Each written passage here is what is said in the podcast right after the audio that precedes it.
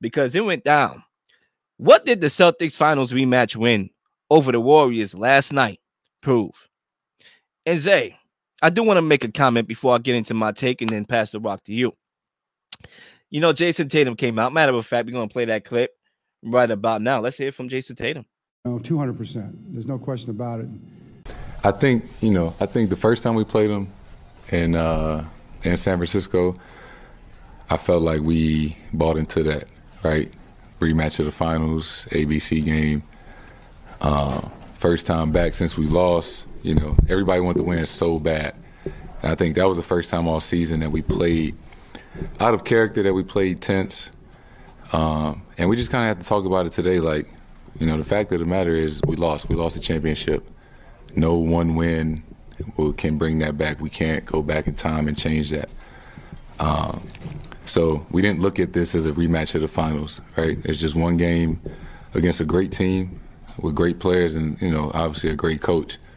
Uh, but it was just one game. Uh, you know, whether we won or lost tonight, you know, we didn't celebrate and hang a banner or anything. We still got a game on Saturday. Uh, so I think uh, just coming in with that mindset of, you know, it's January 19th. Uh, it's a Thursday and we playing against a really good team. No rematch of the finals, anything like that. Um, not make it bigger than anything it is. It's one game. They all count as one. Um, and I think, you know, we learned from that early in December playing against them and, uh, you know, just came out a little bit more relaxed today. Uh, yeah, sorry about the little technical error at first. John Harbaugh was like, I'm not done here. Let's talk about me. No, John Harbaugh, we are done talking about you, at least for today. You know, um, let's move on to the NBA. We just heard from Jayson Tatum, and now you're going to hear from me and then Zay. Uh, basically, no matter how Jayson Tatum or the Celtics or the Warriors try to downplay the magnitude of this game, this game was a high profile game. Let's face it. A lot of players in the NBA do not take the regular season seriously. And as a fan, there's certain parts in the NBA calendar that's really worth looking forward to. Last night was one of those um points in the calendar. You know, when you talk about all the ramifications, all the adjustments made prior to this game. Number one, Jaylen Brown was activated before the game. You mean to tell me that ain't mean none of y'all? Y'all playing a couple days. The Warriors, Steve Kerr, he changed his lineup. Okay, basically downsizing, going um away from Kevon Looney, inserting Poole into the lineup for the small ball operation there. Okay, there was a lot of movements. Both teams were at full health and ready to rumble. And uh, basically, my observation and what the Celtics proved to me is that the only team that could really beat the Celtics, literally, is the Celtics. Right now, clear they shot wasn't falling. Jayson Tatum, he had a slow process to get into the flow of the game. Jaylen Brown coming off an injury, he didn't come through to the fourth quarter when he hit that game time three pointer. But they were still able to manufacture points in the paint area by getting the ball to Al Horford in the low post, and he was attacking the paint. He had a very infectious energy on both sides of the ball. He was getting blocks, he was hustling. One one point in the first quarter, I believe he had a block on Poole. He came back into the play and got the rebound. His energy was so infectious that it really held the Celtics down until the last six minutes of the game, where Jayson Tatum was like, "Oh wow, I'm at an NBA game. I gotta go off. That's my job." If I'm the MVP of the league on consideration, these are my moments to show up. Yeah, I may have struggled with my shot being inefficient per usual against the Warriors. They got me. But at the end of the day, this fourth quarter, pass me the rock. I'm going to take it. Jaylen Brown, same thing. And that's how it's supposed to be. Your supporting cast is supposed to hold you up until your superstars are ready to take you where you need to go. But I think for me, and the reason why I say the only team that can beat the Celtics basically is the Celtics. is because I still see some erraticness when it comes to them. You talk about that last stretch in the game, in the overtime in particular. They had a lead. You're thinking, all right, the game is over. You know, I'm going to get a head start on what I'm going to do next after this game is over. And sure enough, I believe it was Al Horford. He fouled Andrew Wiggins on the three point line. All this is photographic memory. He, he fouled him on the three point line, gave him a three point shot, basically three points. Now with a gap. Then the next exact play, as I can remember, they turned the ball over. easy bucket, DiVincenzo three. Then they almost turned the ball over again, and Jaylen Brown saved the day. What happens if he didn't save the ball? I firmly believe that we would have been looking at two overtimes. And that's the thing about the Celtics. That's very, very frustrating. You want to choke them because they have the talent in the world. They should have won the finals last year, truth be told. But every time they just get into these erratic moments. Remember the Miami Heat series, Eastern Conference Finals, Game Seven, where they was up by like ten, and Miami just kept chipping, chipping, chipping, chipping, chipping away. They was, you know, Marcus Smart is doing some Marcus dumbness. You know what I'm saying? And then they almost came back. The Celtics, I thought that basically with experience, they will outgrow that because that's just a bad habit. And they have improved their games individually as a collective as well. But that erraticness can defeat them. So that's basically what they proved to me is that they're the only ones that could beat them. And let's see if that happens. You know, I think uh to answer the question, did the Celtics finals rematch win over the Warriors prove? Um, that you could be, you know, you could beat a Warriors team that's still trying to find their their identity. You know, they're they're, they're, they're still trying to uh, to see where they're at after the the championship run that they had. You know, I think they're still living off that NBA Finals. They don't really um recognize what's happening right now in the Western Conference. There's a lot of teams hustling and working hard. You know, they could really knock out the Warriors out of playoff contention, let alone playing in. You know, they did. It's, it's looking like a lot of teams are, are combating a very close leads in the in the Western Conference. And you know, I think the Warriors are still groggy. They're still sleeping. They're not awoke yet. They're not. They're not playing their best basketball. Um, despite that little comeback they had uh last night. Um, you know, but I think the Celtics, and I want to comment on the Celtics uh, thing you said, where they said the only team that can beat them is themselves. I disagree with that. I think there's a team that is still, um, when fully healthy, could take the Celtics to seven games easily, and that's the Milwaukee Bucks. You know, when you look at what Khris Middleton means to that Milwaukee Bucks team, you know, he was missing in, in that game six, game seven against the Celtics um, when he got hurt. You know, they they that allowed the Celtics to move on in the um in the playoffs. I think if um Khris Middleton was playing that game, we would be talking about an entirely different story. Um, I think the Celtics still have a lot of um, identity issues within themselves, like you stated, a lot of erraticness. Um, they lack discipline late in games. You know, there's three quarters they play immaculate, but that fourth quarter or overtime, they just wind up playing stupid. You know, there's no other word to say. They, they don't play like they were playing early on, earlier in the game, and that's maybe due to the fact that the coaching, you know, is, is not is not um Udoka is not, is not the same one that was preaching prior.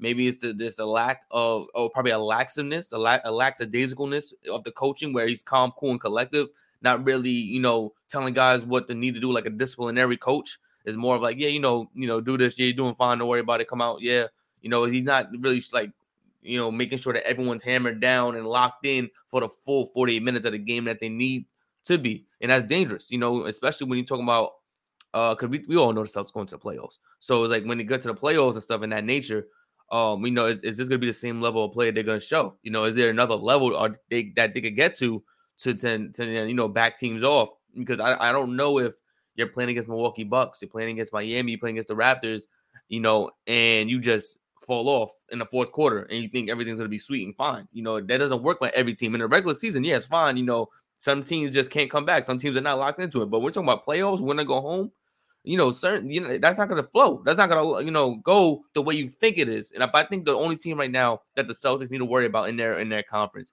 is the Milwaukee Bucks. That's the team that at any given moment, once they get Khris Middleton back, Jrue Holiday, Giannis fully healthy, um, they they could take that that Eastern Conference easily without even blinking an eye. And that's kind of the reason why I said that the Celtics, their biggest, you know, um, nemesis is themselves because you literally kind of eliminated half of the Eastern Conference with your last statement, with your closing statement, that you really have to worry about the Bucks, which I can't disagree with. You still got Giannis over there, but the Celtics are more athletic than them. They're way more athletic than them, right? They got guys that can fly. They got guys that can shoot over people. They got depth. They got defense. They got offense. They can throw the bodies at Giannis to give him a hard time. And clearly, they did that last year. Now, Giannis is a different specimen and Khris Middleton wasn't there. And I get all those arguments. But the Celtics have experience. Okay. Now they have championship experience. And I feel like if they can just stop beating themselves, which is part of my statement of the erraticness when it comes to them in late game situations, they just looking all over at each other. Guys don't even want to take the shot if you really watch them. And they can kind of like mature enough in those situations, primarily. Who's really stopping them? Like, if they really fix those four quarter indecisive issues, it's going to be hard to beat them. And that's why I feel, and that's why I say that Boston is the only one that could beat Boston. Because if they're not beating Boston, then nobody's beating them. And I think when you look at the other side, when you talk about the Warriors here, because I do want to show the Warriors some light, I think the Warriors in this game, although it wasn't perfect, although people may question Steve Kerr's decision to go really, really small and get dominated on the boards, you talk about, I believe it was um 38 to 52 or 63 to 47 and 18 and 8 on the offensive glass. When you talk about the Warriors and everything, they showed that they are dangerous in this game. Nevertheless, they are a very dangerous team. Now, dangerous and actually being a favorite are two different things. You know, I'm not sure if I would bank my money today on the Warriors making the finals. If I had to make a bet like that, I'd be very hesitant because you look at the Nuggets, you look at the Grizzlies. I think it's them two, and everybody else is just trying to get to them. But at the same time, when you have a guy like Steph Curry, who's always in motion, who's always trying to find a little open space to shoot the three, even when he passed the ball, he's moving. Like, you mean to tell me I got to play an 82 game schedule, then the playoffs, then I got to follow this dude all around the court. I got to chase this dude all around the court. It's like Tom and Jerry. You talk about fatigue. Uh, yeah, I'm to be fatigued. So the Warriors are dangerous, but they still have work to do. They have a lot of work to do. They need to be very aggressive at the trade deadline and get some reinforcements on that bench. Because two points in the first half off the bench or, the bench players, yeah, you got work to do. So, like I said, they're still dangerous because they're the Warriors and they have what I deem to be, to me, to me, arguably the best player in the world, at least top three, top five, and Steph Curry. They're dangerous because of that. But they still have work to do. And if you ask me today, real, or if anybody asks me today, who do you trust more out these two teams to make the finals again? I'm going Celtics. Easy. That's fair to say. You know, I think I think you can make the argument that the Celtics were are um would be better off going back to the finals than the Warriors at this particular moment. Um, you know, the Warriors they got young guys out there off the bench. They're trying to work them through. You know, they got Wiseman, they got Moody, they got Moses. You know, guys. I mean, um, Moses Moody and Kuminga. You know, guys are not uh, fully uh, progressing the way they anticipated uh, after that championship run they had. They thought there would be another step to their game, but you know, it's slow. It's a slow burning candle to their to their um improvement. And uh, unfortunately, they have to rely on Jordan Poole to just pay all that money for or money too, so he could really thrive off the bench and get the 20 points off the bench, 30 points off the bench that they know he's capable of doing, but it hasn't been on a consistent basis, which is an issue. And also, it hasn't been against the higher echelon teams in the league, the Celtics of the world, Nuggets, um, you know, um, Grizzlies. So, you know, they they have to everyone has to wake up essentially. You know, they can't just rely on Curry getting 45 every night. You know, everyone needs to do their part and and play both sides of the ball, defense and offense, because their defense hasn't been that that great either, and they have good defenders there. So it's a lot of issues over there. But I think, like you said, the Celtics, if either the teams were to um you bet the bank on to go back to the playoffs, you would have to say, I mean, set finals, it would have to be the Celtics. And you talk about well, I talked about fatigue and Gordon Steph. He might be fatigued Steph by the time they get late in the playoffs with all that he's going to have to do and the Warriors upfront talent is going to have to do to overcome some of that back end depth. But I think one of the things that I noticed, and I'm gonna end here with my take. One of the things that I noticed is different, and ironically, I thought about this last night. Draymond Green actually came on his podcast, I believe. It took ownership of that. Is Draymond Green is something missing with him? You know, to get in guys' faces, argue with guys, that voice, that leader. Ever since that Jordan Poole situation, I, I know a lot of people want to dismiss that. Like, yeah, that you know, that's a little outside incident that's not going to affect the Warriors.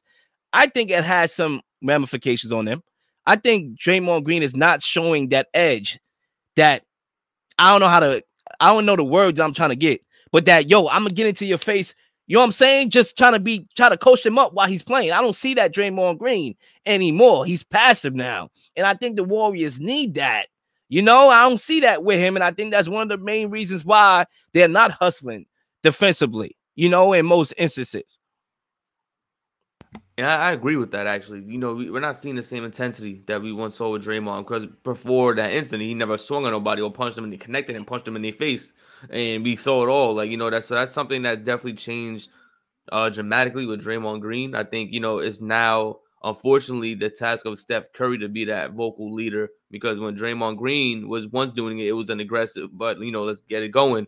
Now teams and teammates, excuse me, are probably more fearful of you know getting into a fight or you know messing their money up or you know whatever the case that nature because that could have ended. Let's say if it wasn't Jordan Poole, let's say if it was like somebody else, somebody who's not really known on the Warriors, and him and Draymond got into an argument, that could have been that kid's career. You know, his career would have ended right then and there. But Jordan Poole being having that year that he had, and it, it really like showing his showcasing his game, and then winning the championship being one of the reasons they won the championship, and that's the, probably one of the main reasons why Jordan Poole is not like off the team or something like whatever. Didn't like because any situation where Draymond Green is in it combating with another person, you know, it's usually just an argument and they walk off. But you know, something had to be said in order for that to happen, and then Draymond Green swung on him. Now Draymond Green is wrong, of course, for swinging on him, and now he can't be that same leader that he once was because now it's like depleted. Now, like you already shown that you you could take it as far as swinging on a teammate for a disagreement. So now teammates probably don't trust you no more to even hear your words, and that's like daunting. And that's that probably was the beginning of the demise of the Golden State Warriors. Absolutely. The Warriors, they just got to do a better job of taking the regular season seriously.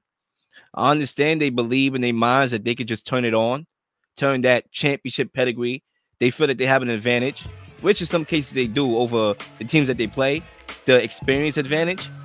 But we see time and time again when you don't take the regular season seriously, it can come back to bite you come playoff time. Let's see if it does to the Warriors.